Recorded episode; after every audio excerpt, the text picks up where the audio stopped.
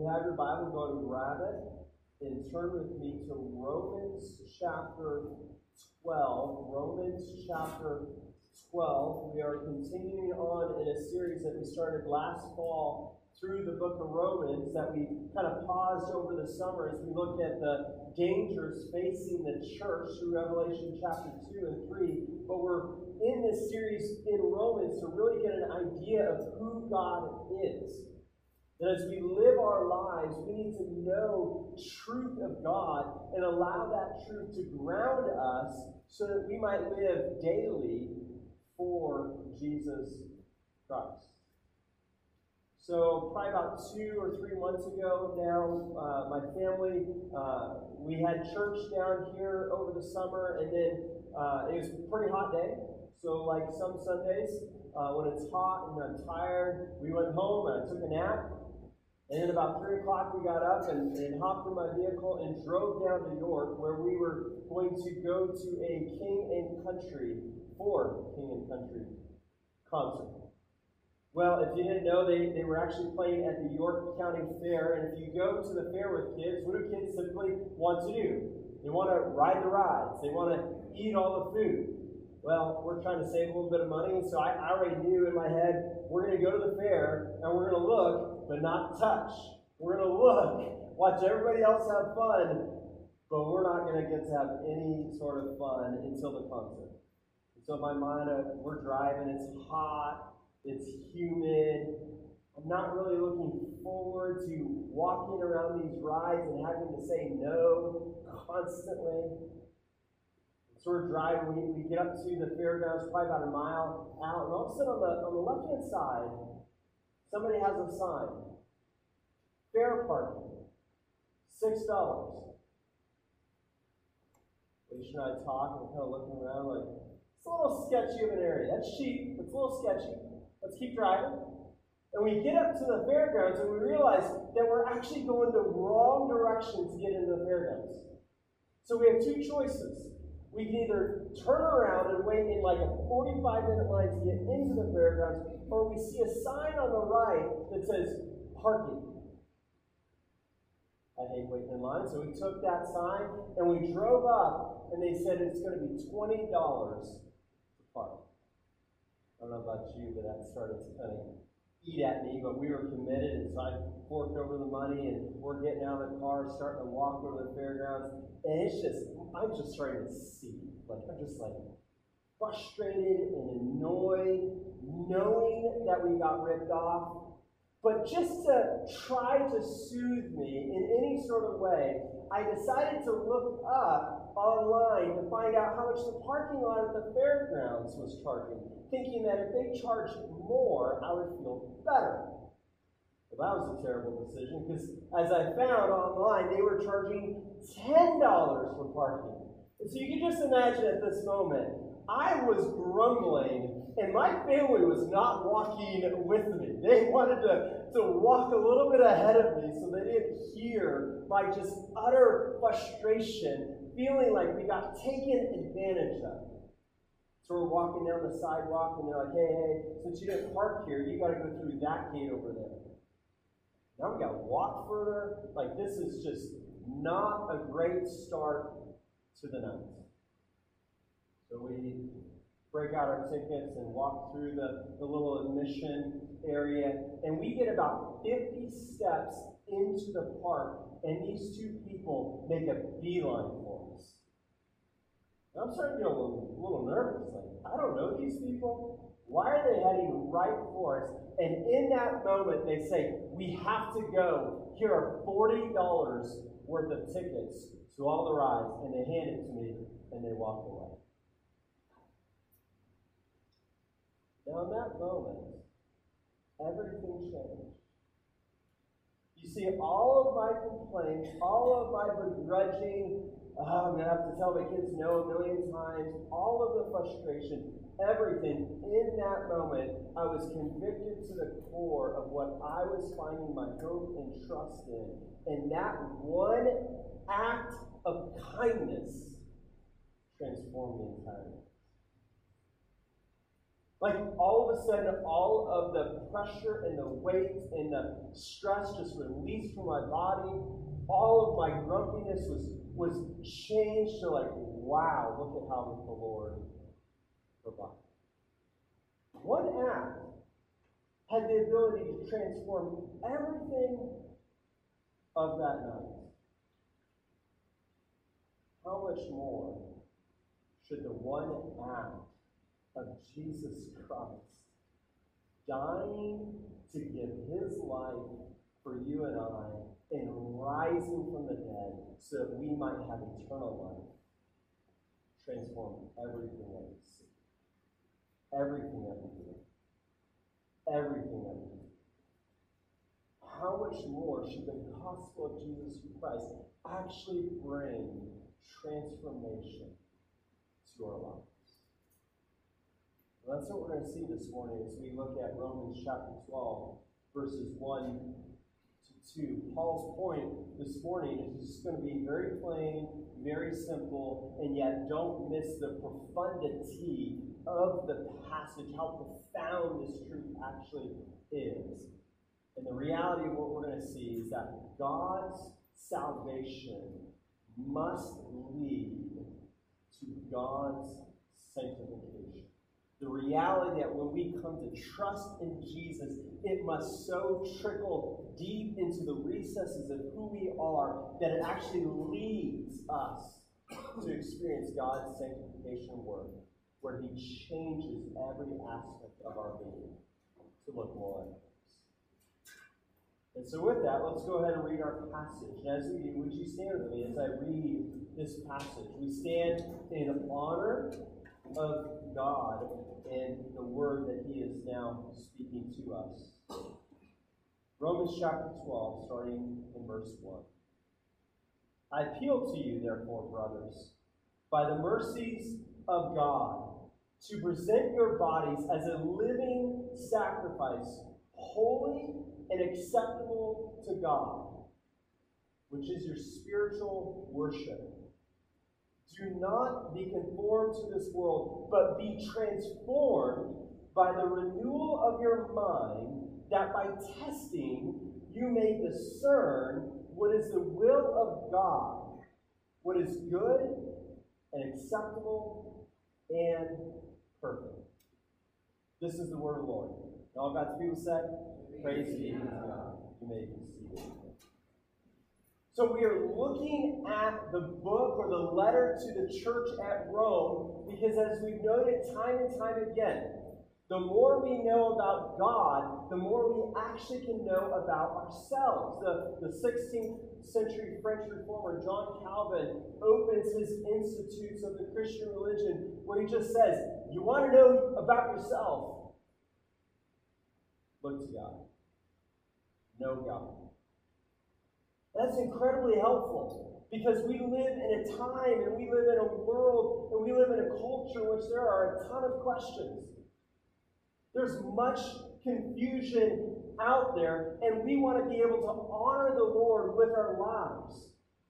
As we just saw the last couple of months, there are many dangers causing us or enticing us to fall away from the Lord, and we want to be able to figure out how do we withstand and continue to, to walk with Jesus Christ every day. And it starts by just looking at who God is, by being reminded of the character and attributes of who God is. And so, like I said, we've been walking through the book of Romans for almost a year. If you've missed any of the sermons, they're all online or, or through podcasts. I want to encourage you to follow up on them. And if you haven't received, we actually on the back table have scripture journals through the book of Romans. Just uh, the book of Romans by itself with area around to just take notes and study. And we want to encourage you to take one so that you can study this book and, and understand the truth of it. But we've got to remember kind of a little bit of the backdrop to be able to understand this book. So, if you remember, this letter is a letter written by the Apostle Paul, who's one of the 13 apostles. uh, of Jesus Christ, and he comes to faith in Jesus Christ from a background of hating Christ, of killing Christians. And we read in Acts 9, as he's on his way to Damascus uh, with papers in hand to arrest Christians and have them jailed for believing in Jesus, he is knocked off a horse, and a bright light shines and blinds him. And in that moment, Jesus just cries out, Saul, Saul, why are you persecuting me? Church, if, if nothing else, that should be an encouragement that when the world persecutes you for following Jesus, you're not alone. Jesus identifies with you in that persecution. And in that moment, Paul comes to faith. Saul comes to faith in Jesus Christ. His name is later changed to Paul, and he goes on this missionary journey all throughout the eastern part of the Roman Empire, which is present day Turkey and Greece and Macedonia, starting churches. And now he believes, as we'll see in a couple of weeks, that his work in that part of the world is done, and that God is calling him to go all the way to the western side of the empire, to Spain, to start churches. And so he's writing this letter to the church at Rome to, to ensure that they have a commonality or a common foundation in the gospel and out of that, to ask them to partner with him to start churches in Spain. And so, Paul, for 11 chapters, has simply been unpacking this glorious gospel that, that these religious Jews and these anti religious Gentiles can now both be brought in to the people of God and can worship God through Jesus Christ. And now, this morning, Paul's going to say that that truth singularly that truth alone should transform our lives. And so to see this, we have to focus first on that foundational truth, and then we're going to look at two ways that that truth should transform our lives. So let's go ahead and dive in. The first foundational truth of all that we're going to see is just simply God's salvation our lives and any transformation we hope to have must start not with you, not with you getting better, not with your ability, but has to start first with what God has already accomplished in Jesus Christ. That's what Paul shows us here. He reminds us of the gospel foundation. We, have got to remember that we're diving into Romans 12, and we started Romans 1 in September of 2021. But for the church at Rome, they would have sat and listened to the entire letter and would have re- remembered all that had already, uh, Paul had already written through the first 11 chapters by the time he gets to chapter 12. And on the heels of that, notice what he says in verse 1. He says, I appeal to you. You see, when we come to faith in Jesus Christ, it is not a ticket for us to ride the rest of our lives off into the sunset. Just saying, ah, I just get to wait until Lord. He's not asking us to be passive in our lives, but rather we're called to actively engage following Jesus Christ. He's encouraging us to actively apply the truth of the gospel to our life. So he says, I appeal to you. And then he says, therefore. So anytime you see this word therefore, you have to realize that it's pointing back to what happened before. In a sense, this passage is just like a hinge on a door. So go to any of the doors here and you'll see the hinge. That it is the hinge that allows the door to swing open so that you can enter the room. And it is this verse and this point that hinges the entire letter from all that Jesus has done to how it should apply to our life now. And so we're seeing the book kind of pivot that the next five chapters, Paul will say, because of what Jesus has done, this is how our life should be different. What's that pivot point. Notice what he says next. He says, I appeal to you, therefore, brothers, by the mercies of God. It's mercy? Mercy is this idea where we are given relief in the time of distress. When it just feels like the weight of the world and the wrath of God is upon us for sin, and God comes and He relieves that distress from us and He gives us a new life. And we've seen that all throughout our journey in the book of Romans, haven't we? Join with me as we journey back to chapter 1. We see Paul begin in verse 16. The reason that he's writing what he's wanting to ground them in. For I'm not ashamed of the gospel. Why? It's the power of God for salvation. To who? To everyone who believes. To the religious Jew, but also to the Greek who, who knew nothing of God. Why? Because in it, the righteousness of God is revealed from faith for faith. As it's written, the righteous shall live by faith. Paul wants us to understand that the only way we're right with God is by faith in Jesus Christ. And that's massively important, church. Because if you just keep reading chapter 1, you will realize that we live in a world, and before Christ, we are part of a world that is solely focused on our own passions, our own desires, our own wants, and eventually, if we continue that pattern, God says, fine, and He gives us up to our passions and our desires.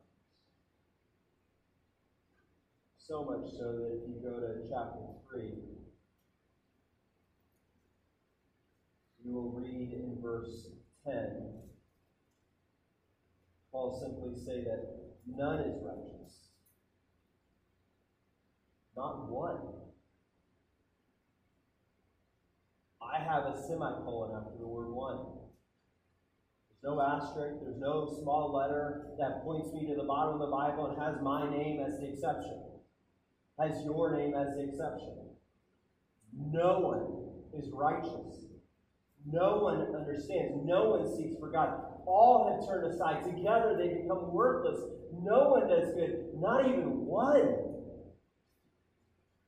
We're in great danger, church.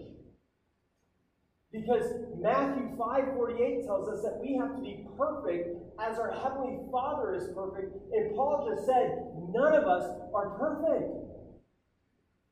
And in case you thought that your works would make you perfect, he gets to chapter 4 and he brings out the example of Abraham, and he says that Abraham is made right or justified with God before any works. You maybe you grew up in a church background and you say, oh, my, my grandfather was in the church, so I'm good. My grandfather was the pastor, so I'm good. That's what these religious Jews would have been like. Well, well, the promise was given to us, so just by nature being born, I'm okay. Paul said, no, Abraham was never made okay by his work, made okay by his ethnicity, made okay by anything he offers. He was only made okay by faith. That's massively important because as we get to chapter 5, we see that all of us fall under the headship of Adam. And if that's not scary to you, let me unpack that. It means that the man who failed, the man who disobeyed God and his commandments, did a great favor to us. He passed on his sinfulness to us. Thank you, Adam, right? My guess is I would have done probably the same. So no man can make us right with God except for the God man, Jesus Christ. That we need to go from being under Adam to being under Christ. And that transition only takes place because of what Paul shows us in chapter 5, verse 8, that God, God initiated. That God showed his own love for us. That while we were still sinners, not when you got 100% on whatever test you're living for, not when you stop dealing with those sins from last week, but when we were still sinners, Christ died for us. His death counted in our place. So much so that in verse in chapter 6 we see that we are now able to fight our sin. That we don't have to give in to our sin anymore. We have the power to overcome. Have you ever had that sin in your life that just time and time and time and time again, you, you wake up, I'm not going to do it. And by the end of the day, you did it. And Paul says by faith in Jesus Christ, it doesn't have to be the story. We have power to overcome. We have power to fight and actually put sin to death. And it culminates in chapter 8, verse 1, where Paul is able to declare the most glorious truth for all of us that if we believe in Jesus Christ, there is no condemnation, there is no punishment, no judgment whatsoever. So imagine this for a moment. Imagine you get picked up for shoplifting. They bring you into the courtroom, and man, this is terrible. I'm going to get it. Because you know you have six other priors for shoplifting. And this makes number seven. And you're just, you got those butterflies in your stomach, you just have dread. Man, you know the judge is just going to lay it all on you. And you're getting locked up. So they call you up. The judge looks at me and says, Why are you here? Well, I, I, I got, I got arrested for shoplifting. Judge grabs his paper and says, There's nothing on here. I, I don't. It has your name, but it's just blank. There's nothing there. I, don't know, Judge. I, I got, got arrested for shoplifting. The officer says, Yeah, yeah, I, I arrested him. There. Well, let me go to my computer. He goes over to his computer. He's looking. Says here that you've never been arrested before. Says here that like you've never had any run-ins with the law before. But you know what? It also says that that guy has six times where he shoplifted. It says that that guy was the one that was arrested. It says that that guy is the one that should be on trial. But you're scot free. Your rap sheet is clean. You can go. How would you feel that moment, church? I just got my life back. And that's exactly what happens when we trust in Jesus Christ. The judge looks at all the things that we've done and he says, It's not there. But that guy, Jesus, it's on his record. He goes to jail for you. And all of your condemnation is wiped out. How glorious is that, church? It's gone. And it leads Paul into showing in chapters 9 through 11 that this grace is offered to all. That whether you have a religious background or whether you've never stepped foot a day in your life into a church until this moment, both parties can come to Jesus Christ and can receive this enormous mercy and this grace. So much so that Paul ends chapter 11 just by worshiping God. He says in verse 33 Oh, the depths of the riches and the wisdom and knowledge of God. How unsearchable are his judgments and how inscrutable his ways. Paul's just flabbergasted knowing his life, that God would even offer him salvation and forgiveness.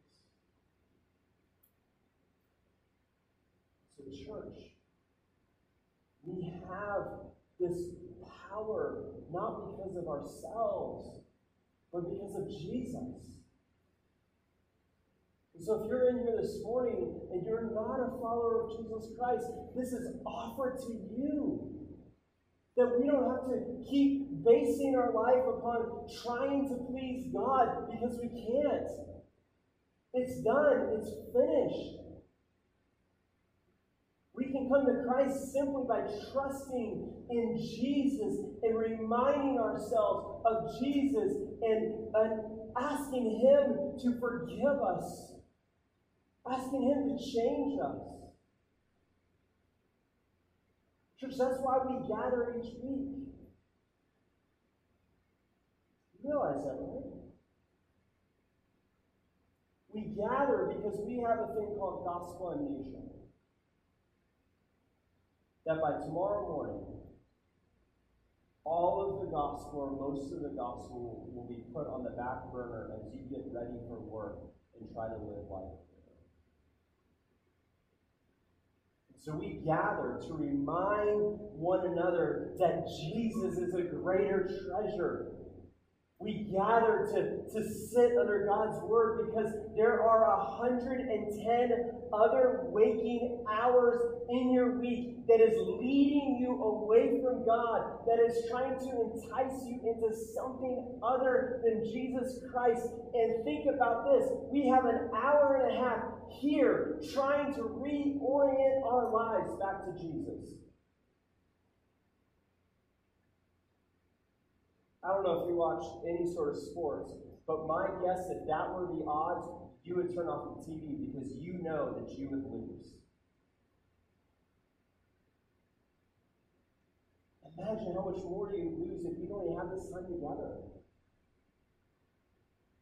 That's why we need to be a people who gather to remind each other of Jesus Christ and the salvation that He gives to be able to fight back against the world that is leading us and enticing us to, to give ourselves to the pleasures and comforts of this world. And we need to remind one another in community that, that Jesus is a greater treasure.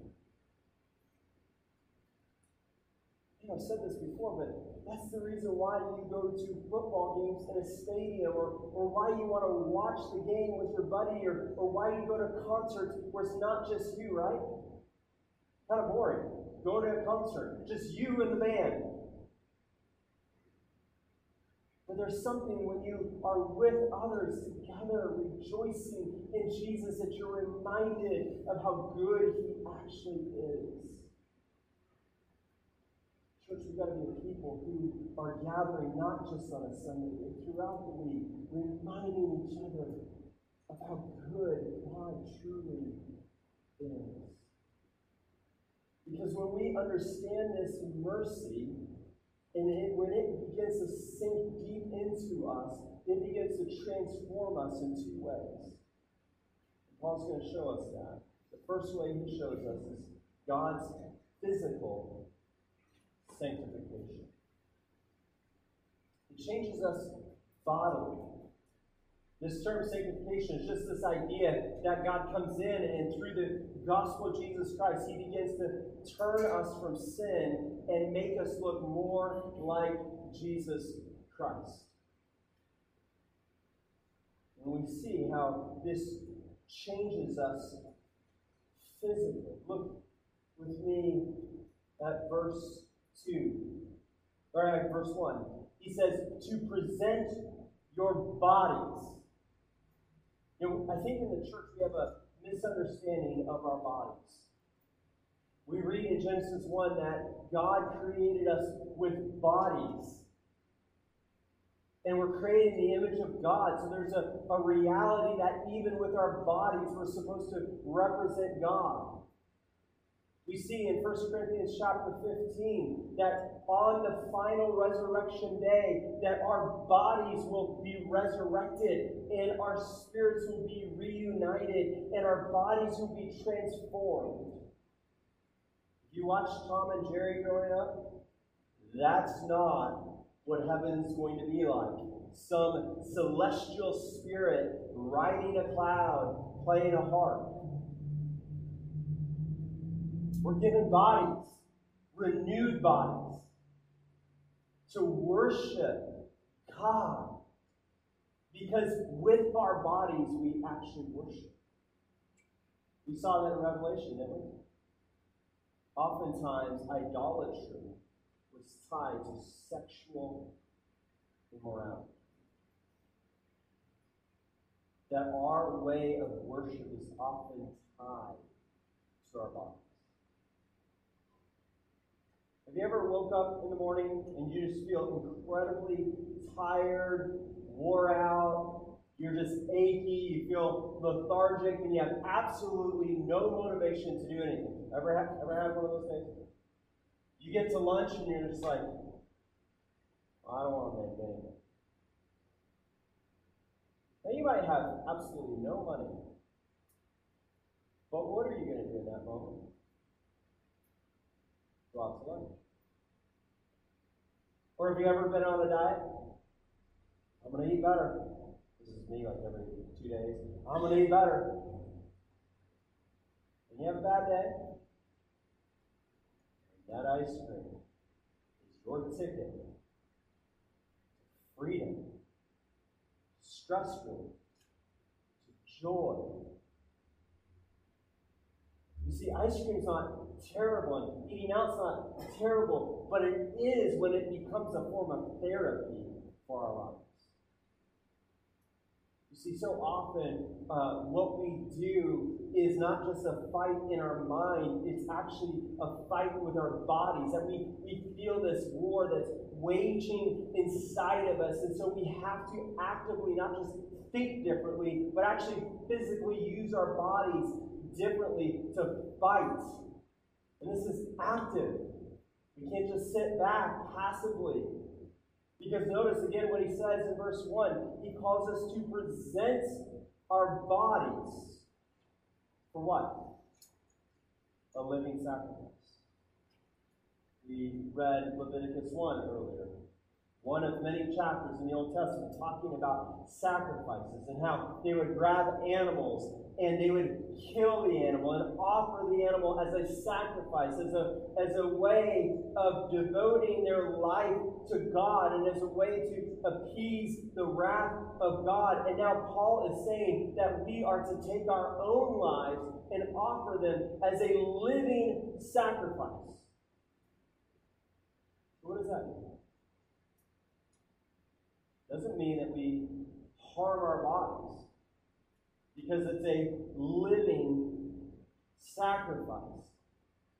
It's a sacrifice where we were once spiritually dead, but now we are alive. But yet, it's a sacrifice, as Jesus tells us in Matthew 16, that if we're to follow Him, we need to deny ourselves, we need to take up our cross, and then we can follow Him. It's a sacrifice where we see our lives no longer for what we can get, but rather for what God desires out of life.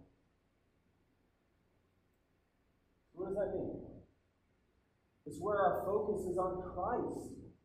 Where each day we wake up and instead of thinking about our desires and our gratification, rather we wake up and say, Lord, what do you have for me today? We begin asking the Lord and spending time in prayer, asking Him that we can use our bodies for His joy. That we can begin to use our lives for His purposes rather than for ours. A few weeks ago, I was listening to a podcast, and I'm sure there's a ton of race fans in here like myself. But the podcast was uh, an interview with Ty Gibbs. And I'm sure no one knows who that is, so I'll explain. Ty Gibbs, all right. Ty Gibbs is a 19 year old grandson of Joe Gibbs, who coached the Washington football team decades ago, and he is now driving in the second series and now the top series of NASCAR. And they were interviewing him, like 19 years old, and you're in the top series. Like, don't you get anxious? Don't you get worried? Like, what do you do? And with a guy who has no faith in Jesus Christ, he says, I don't get anxious. You're 19. Like, how does that happen? Like, you are you are racing guys twice as old as you. Like, how does this happen? He says, because I know where I'm going. I know who I serve. I love Jesus Christ. So anytime I get anxious, I just pray and bring it to Him. And like that, that just doesn't make sense. And he says, Of course it does. I've been given the greatest gift of all of eternity. And so if tomorrow I get to wake up and drive a race car, praise be the name of the Lord. Or if tomorrow morning I wake up and I have to be a janitor, praise be the name of the Lord. None of that matters. Because Jesus and the gift of salvation is far greater than any of that. Church, that's crazy. It's crazy. But he realized the reality that his life was not for himself and what he could get, but his life was for Jesus. And he was giving all of his life for Jesus. And so, church, that means that we, we need to begin to think how can we honor the Lord with our life? We need to wake up thinking, how do we encourage others here with our life? That we begin to lay down our desires and we begin to care about those around us and encourage them in the ways of Jesus Christ. Because we're called to do that. We're called to this community and encourage each other. He's called us to have this living sacrifice. This means that we've got to be a people who take care of our bodies. It means we've got to be a people who actually watch what we eat. That's hard for me. I, I love my bacon cheeseburgers. And yet, the 18th century theologian Jonathan Edwards, who's a pastor in Massachusetts, he before he died, he wrote all of these resolutions, and one of the resolutions was this. He said, I resolve to eat the right kind of food, which included vegetables, the right kind of food, so that every day I have the most amount of energy to be expended for the work of Jesus Christ. You do that? You think about your lunch, your dinner, and say, is this going to help me serve Jesus or is this going to hurt me from serving Jesus? See, that's what it means for us to be presenting our bodies as a living sacrifice.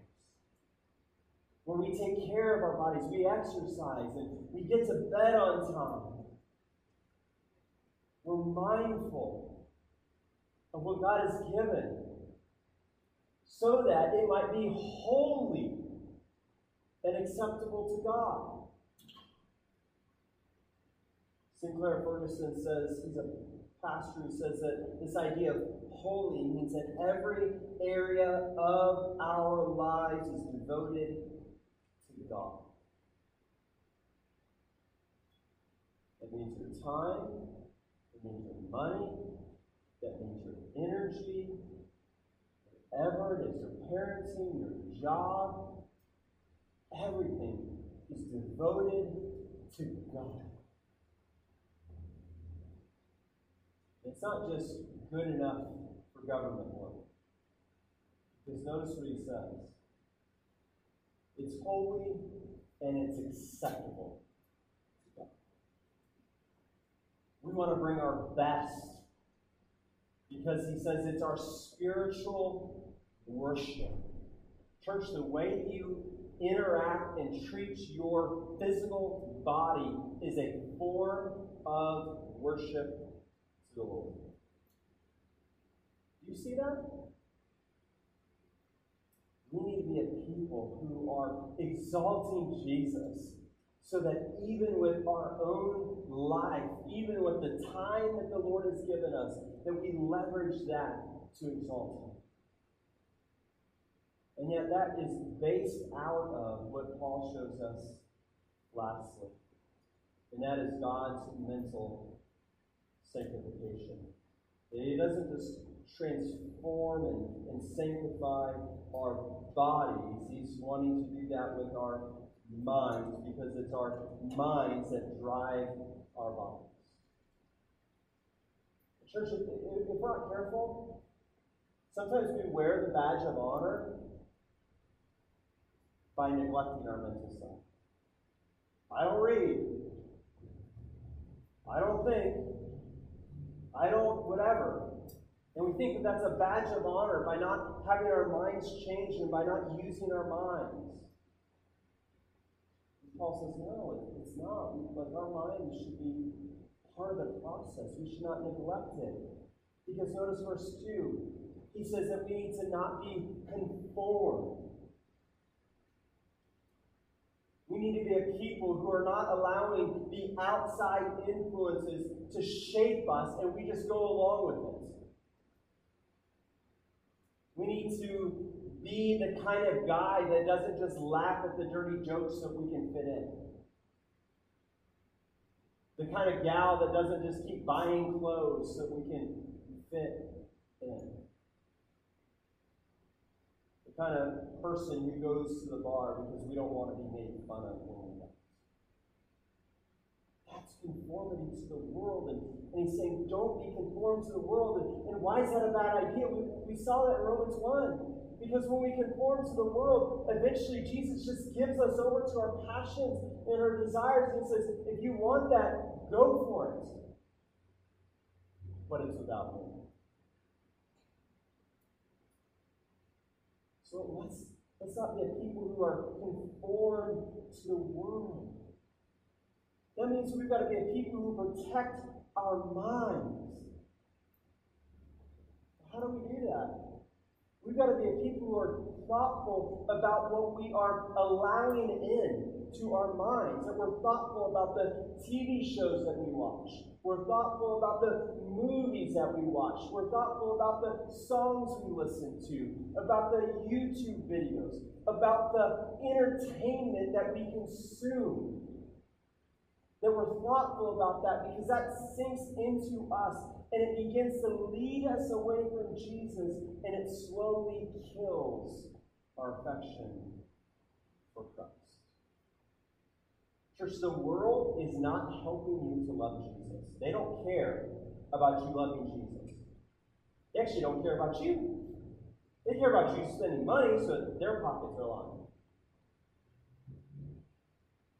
So we've got to be a people who are not driven by the world and the world's ways, but are driven by Jesus Christ. And so we're, we're listening to the, the things that the world is saying, and we're gauging that against the Bible.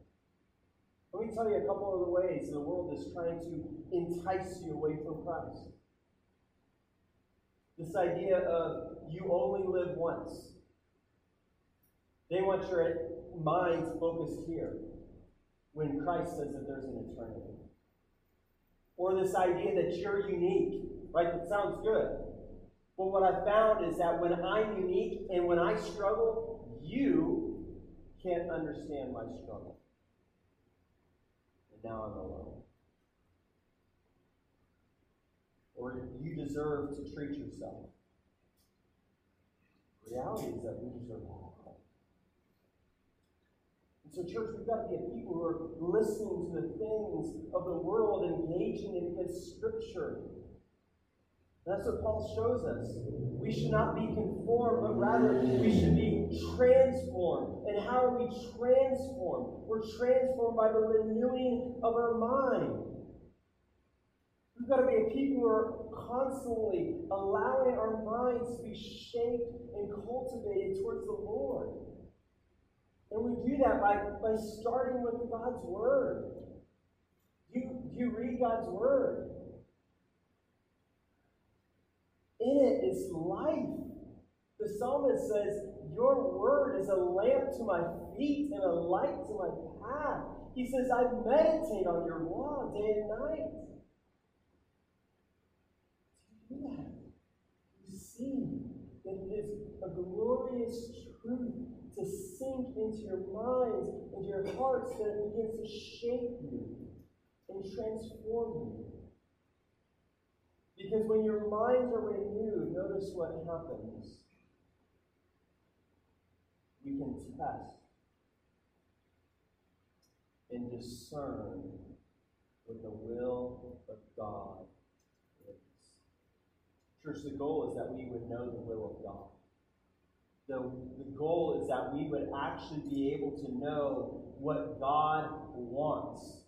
And we realize that, that the Bible doesn't have every answer for every question. It doesn't tell me the house to buy.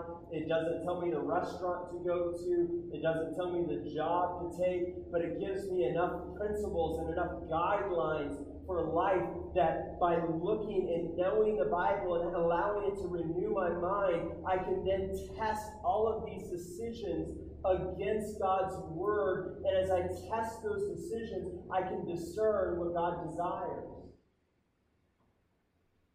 I can know his will. And notice how Paul describes his will. It's his good, it's his acceptable, and it's his perfect will. Church, the only way that we can actually live for Jesus Christ is if we go back and daily remind ourselves of the truth of the gospel of Jesus Christ and allow that to transform our bodies and allow that to transform our minds so that as we live in the future, as we live this afternoon, we're not living for the world, but living for Christ.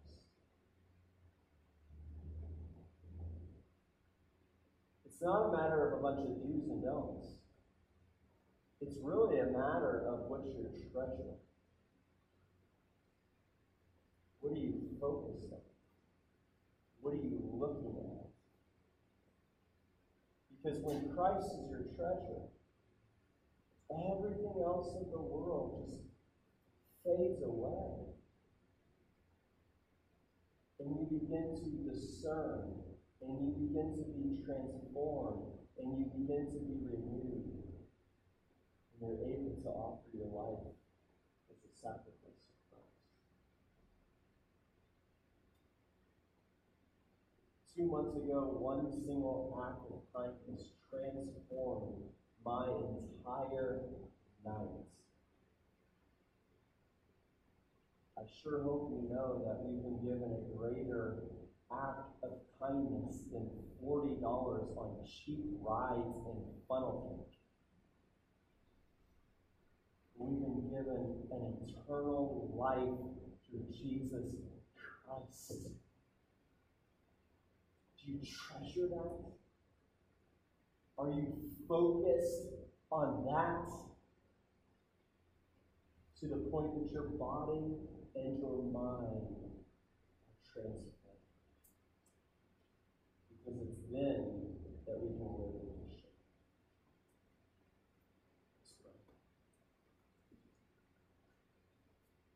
Father, we thank you again for the truth of your word. We thank you for how you have spoken to us this morning and how you continuously remind us that we need to have lives that are transformed, changed. And so, Father, I pray now that you would work in us Lord, we confess how often we go back to our old ways of living. Uh, we fail to fight mentally. We fail to fight physically. We buy into the false hopes of this world. And we confess that. And we ask that you change us. We ask that you make us new. We ask that you would help us to live for you and that we would be in awe over the great treasure of Jesus Christ that you've given to us. We pray. Your Son's precious name. Amen.